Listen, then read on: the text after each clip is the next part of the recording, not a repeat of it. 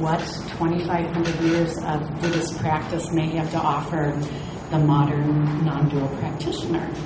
And just to give you a sense of my lens on this topic, um, let's see, what are some interesting things? I started meditating at the age of 13, so it's really wonderful to hear that there's school programs now for, for young people to learn meditation.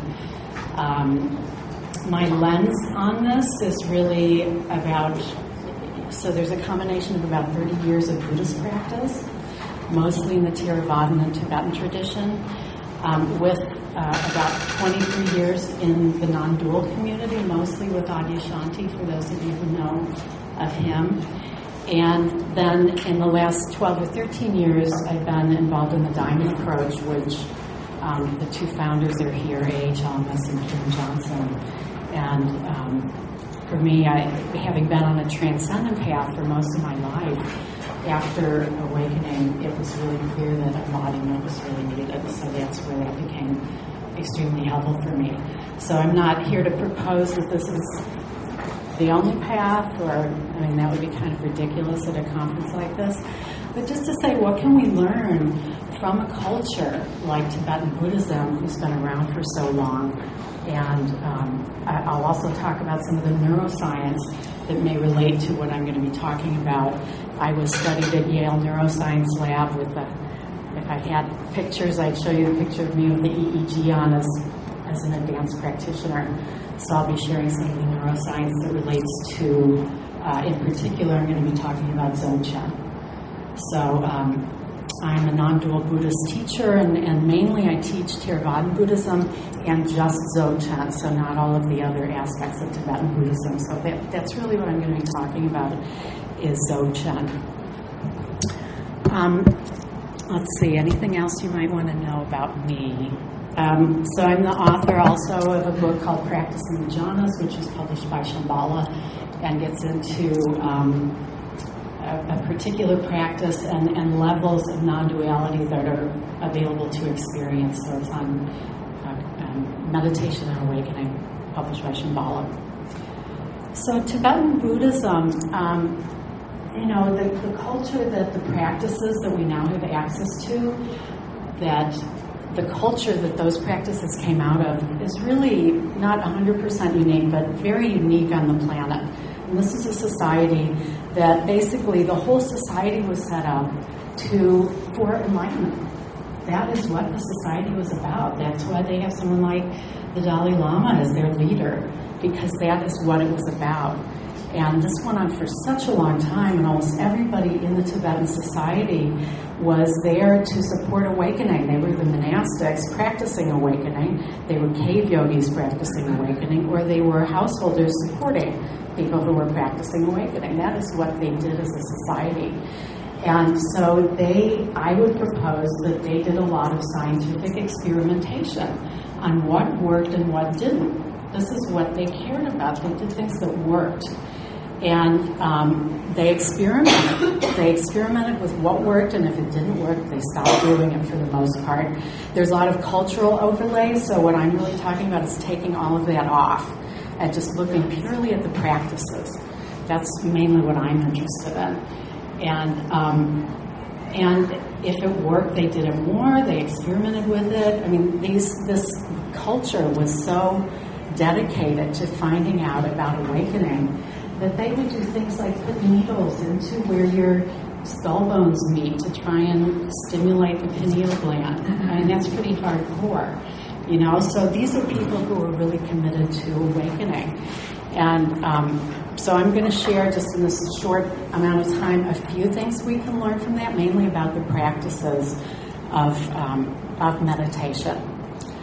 And as you can tell, since I've been meditating for over 40 years, I, I like meditation a lot. Um, it's been interesting being here because it hasn't been emphasized that much. And usually when I'm teaching, it's in centers where that's what everyone's doing. But I love the diversity of what's happening here. So I really want to honor that.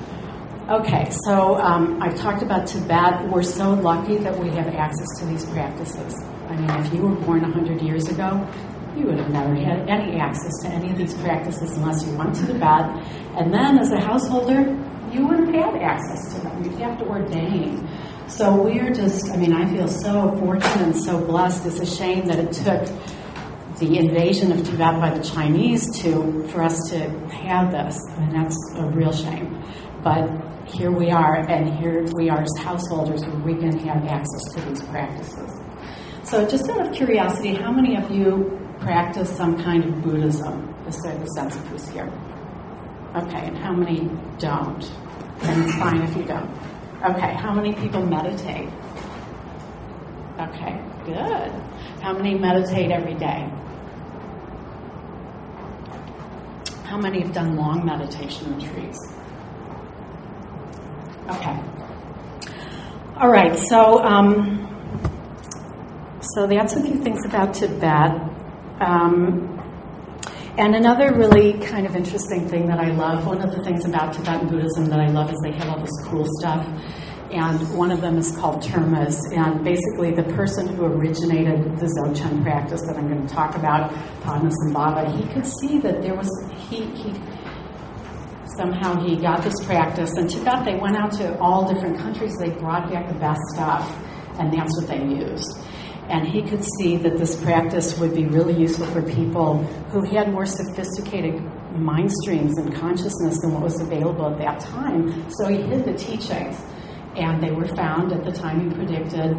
And um, he felt that this would be a practice that would be really relevant for people of a modern age where our mind streams were very sophisticated we needed a sophisticated tool to um, unlock them and to really have access to what we actually are, our deeper nature. It's like a thorn. We get a thorn in our finger and then we use another thorn to pluck it out. And that's really what Dzogchen is. So, the first learning I would say that we can glean from what they discovered in Tibetan Buddhism, this may not be sound too revolutionary, and I'm glad to see so many of you meditate, but the first one is meditation can help lead to awakening. And I know in this community there's been a big debate about it doesn't I don't hear it so much now, but when I was really active in the non-dual community, there were a lot of people who thought you, should, you know meditation is it's a fabrication, it's a doing, you're just doing a doing, and that's taking away from what you already are. And so I will concede that there there can be a truth to that. And when um, Tenzin Rinpoche talked about basically the best meditation you can do is to not to not be a me who's meditating. And that's a great way to come at meditation, but with the actual progression of awakening that normally happens when a person starts, they're a me. That's what they think they are. They aren't actually a me, but that's where most of us start out on the spiritual path is really being pretty identified with the ego self. So, um, so meditating may feel like a doing at the beginning. And so I'm just going to go through some of the reasons to meditate, and then I'll talk about some of the brain research around meditating, what it does for us. But if you look at any of Buddhism, this is obviously a key component of it. So when we start meditating, really one of the first things that most people notice, unless you're very, very realized, is that you'll be trying to attend to whatever it is that is the purpose of the meditation and find that thoughts come up to pull the awareness off. And that doesn't mean one isn't meditating or isn't good at it. This is actually kind of the purpose of meditating, is to see our conditioned habitual patterns of mind. So if any of us, if the most enlightened person here at this conference was to sit down and find that their awareness is being pulled off compulsively in thought patterns, that's a groove in the mind stream that's compulsive basically seeing our compulsions. And so, whether this is before awakening or after, a lot of people at this conference have had glimpses or are awakened. Um, I would propose that meditation is still relevant. So, before awakening, one of the things that's happening is we're, we're building a muscle of um, capacity and I'll talk about the four different types of meditation that have now been really honed in, in, the brain research. There's basically four different kinds, and that's it. Each of them do something different to our consciousness. So they aren't doing the same things. But whatever that muscle is that that practice is designed for, it is building a muscle. And that muscle is taking us out of our conditioned patterning that we have been subjected to since the moment we were born, and some people would say in the womb we were being conditioned. So you don't just undo that conditioning in a week. That is kind of ridiculous. You can have a glimpse of awakening in a week or in a second. Some people have never even done spiritual practice. A lot of people have had glimpses. But what do you do with it afterwards? Maybe the pro- most profound experience of your life. But if you don't know what to do with it, it can't take root. It can't flourish into living from that knowledge of what we are. So, um, so meditation's building a muscle before awakening. It helps us see the patterns. It helps us build a capacity to not be compulsively identified with those patterns. And different meditations do that in different ways, which I'll talk about. After awakening, it helps us to see what patterns are left. Because no matter how deep of an awakening there is, and it's really been great for me to hear so many teachers here now really talking about the fact that even a really profound deep awakening doesn't mean that the person is never going to function from egoic patterning again. And I went to the um, session on ethics, and you should have seen the hands go up about the number of people who are personally impacted by ethics breaches. Well, what's going on with that? And these are clearly realized people who have ethics breaches. Well, what's happening is the realization is real. No question. You can feel that when you're around the person. But the egoic material is, is still active. It hasn't been digested and worked through. And um, there are a lot of practices, the trauma work, many modern things, psychology, that can help us work through those. But one of the things meditation really does is it helps us see what the patterns are. I mean, did the person who had sex with their student and abused that relationship sit there meditating and they were fantasizing about the student and didn't know what to do with that? I mean, clearly there was an action that went through their mind stream before they, can, they did that act. And so, meditation, whether it's something really gross like that or something more subtle that just keeps us in suffering and identified with the me, either way, meditation can help us see that. And also, as we're building that muscle, every time we meditate and we find that we're drawn off and we come back to whatever the object is, we are deconditioning that pattern. So basically, meditation is giving us a software upgrade. It's a software upgrade that line of code by line of code is challenging the old pattern because that thought comes up. It's like you can feel the consciousness and the awareness going there, and it's possible to take an off ramp. Every time that off ramp is taken, that's deconditioning and deprogramming, and it's writing a new software program. So basically, we are writing our own software programs when we're challenging that pattern, and then depending on what kind of meditation it is, we're laying down a new program and I'll talk in a minute about the four programs. Oh, I have to hurry. Okay, so some of the brain research, I'll be really quick. Um, meditation increases the actual gray matter of the brain. Um, I mean, this is like the actual physical gray matter. This is one of the most shocking things to me when I started looking at the neuroscience. Um, the brain, when they, a 50 year old or more meditator um, dies and they happen to do an autopsy, which I'd like to donate my brain when I die, um, have brains of 25 year olds. So, for those of you, we may not look like 25 year olds, um, but this, this is amazing.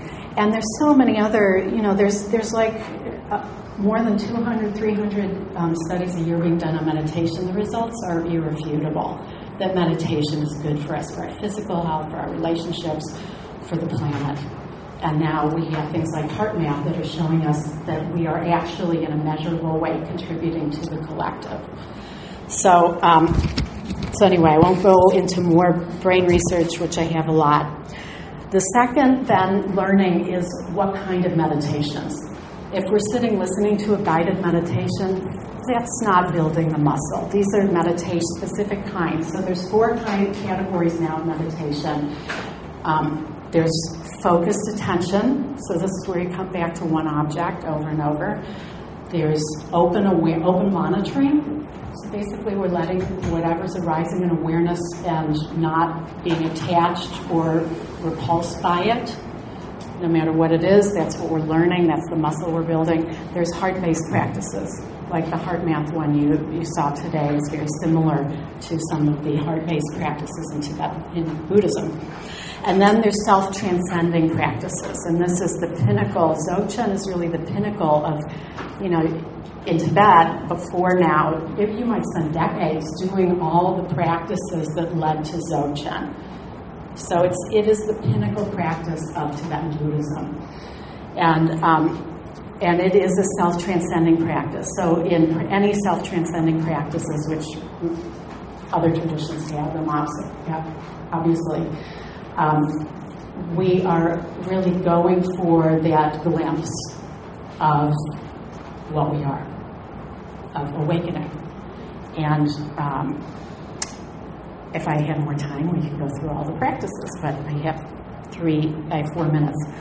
So, um, so those are the categories, and really any, any meditation that is being studied can be put in one of those four categories.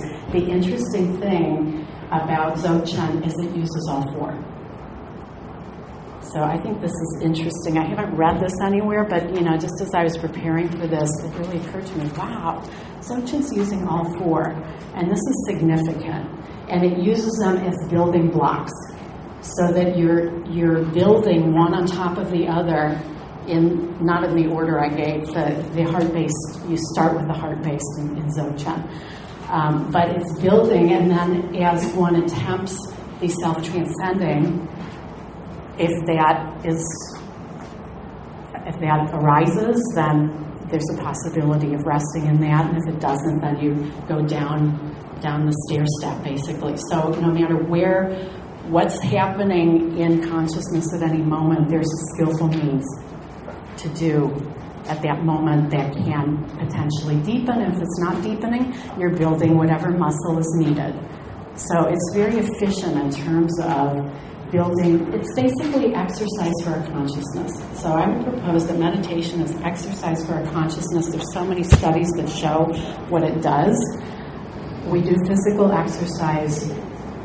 Why not do exercise for our consciousness? I mean, it's and 2,500 years of research sounds pretty good to me.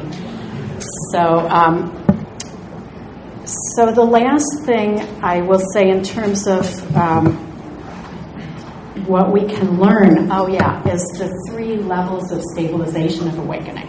So it's pretty clear in Rigpa is, is the self transcendent part of the Dzogchen, that's the name of it. And um, first there's glimpses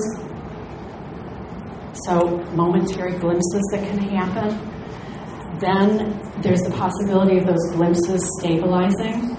And then it's called resting in Rigpa. So, there's realizing Rigpa, which is the, the possibility of having that, that aha, my gosh, I experienced what I am in, in a way that's profound, even if it's only a second. The next level then is um, resting in Rigpa.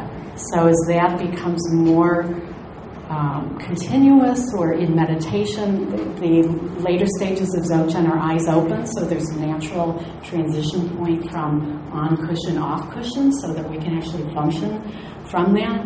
And then the third stage is um, is non-meditation. This is very advanced, where basically the liberation is happening in the moment. And really what it cultivates is that ability to um, reside in the ground awareness, and then whatever's happening in our um, perception doesn't disturb the ground awareness. So, a lot of the teachers here have been talking about the space in the room doesn't go away. No matter all the people coming and going, that can be happening in our experience with the egoic material, but the ground awareness becomes more and more consistent so that we're never actually leaving the ground of being in our awareness. This is what we are, and we're, we're actually abiding there. So I'll just close. Um, it's really been exciting for me to see so many people here who are so committed to your own, my own. Um, awakening, and it gives me a lot of hope for the world. So I'm really happy that you um, you were here. So just to close with a quote from the Dalai Lama: "Compassion and love are not mere luxuries." As the source of both inner and external peace, they are fundamental to the continued survival of our species. Thank you.